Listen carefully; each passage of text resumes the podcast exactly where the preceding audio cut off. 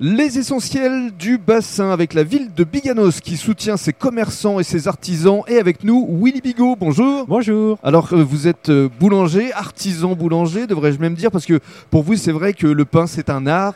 Vous allez nous en parler évidemment dans le cadre euh, de ces trois podcasts, mais dans un premier temps votre histoire, parce que vous venez de la capitale, c'est ça Euh, j'ai travaillé à la capitale. Mais c'est là où vous voilà. avez fait vos... C'est là où j'ai fait mes, mes Vos armes. armes, voilà, c'est Exactement. Exactement. Alors racontez-nous justement votre histoire, parce que vous aviez une boulangerie de renom déjà à Paris. Ah, j'avais une belle boulangerie toute à l'ancienne avec un four de 1804, tout chauffé au bois, avec une boutique de 1920, Mhm. tout à l'ancienne. Et on faisait que des pains spéciaux euh, et tout bio. Déjà bio à l'époque, c'était en quelle année Et c'était en 2002.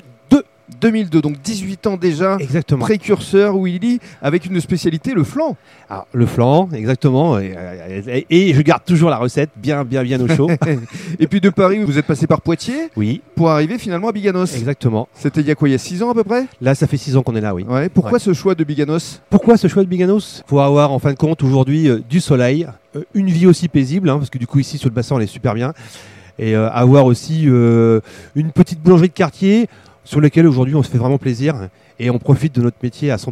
Alors c'est vrai que vous êtes plutôt bien situé, vous êtes sur une artère relativement passante. Oui. Essayez de nous euh, dire exactement où on peut Ah. venir. Alors ici on est 10 avenue des Boyens, Mhm. Ça ne s'invente donc pas. euh, sur l'arrière-plan de Biganos, Mhm.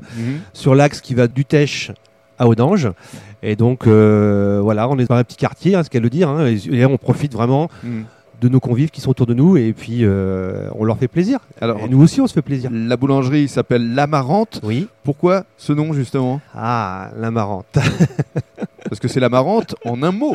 Tout à fait. Donc, c'est une fleur. Mhm. hein. c'est une, c'est une fleur qui vient du Pérou. Et donc, du coup, dans le bio, euh, la marrante est, est un peu connue. Donc, du coup, euh, on a trouvé cette subtilité qui était euh, intéressante. Et euh, ce, puis surtout cette dépendance euh, là, des autres par Mhm. rapport à avoir à toujours le même nom, le fournil, le machin ou ceci.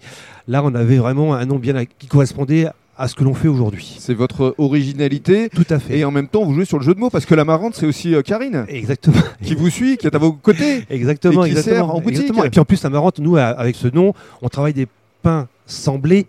Hein, donc c'est vrai que c'est aussi notre force par rapport à ça aujourd'hui sur le bassin, où on peut proposer du pain à des gens qui peuvent pas malheureusement manger du pain Mm. suite à leur euh, intolérance. Justement, vous allez nous détailler les différents types de pains que vous travaillez ici à l'amarante.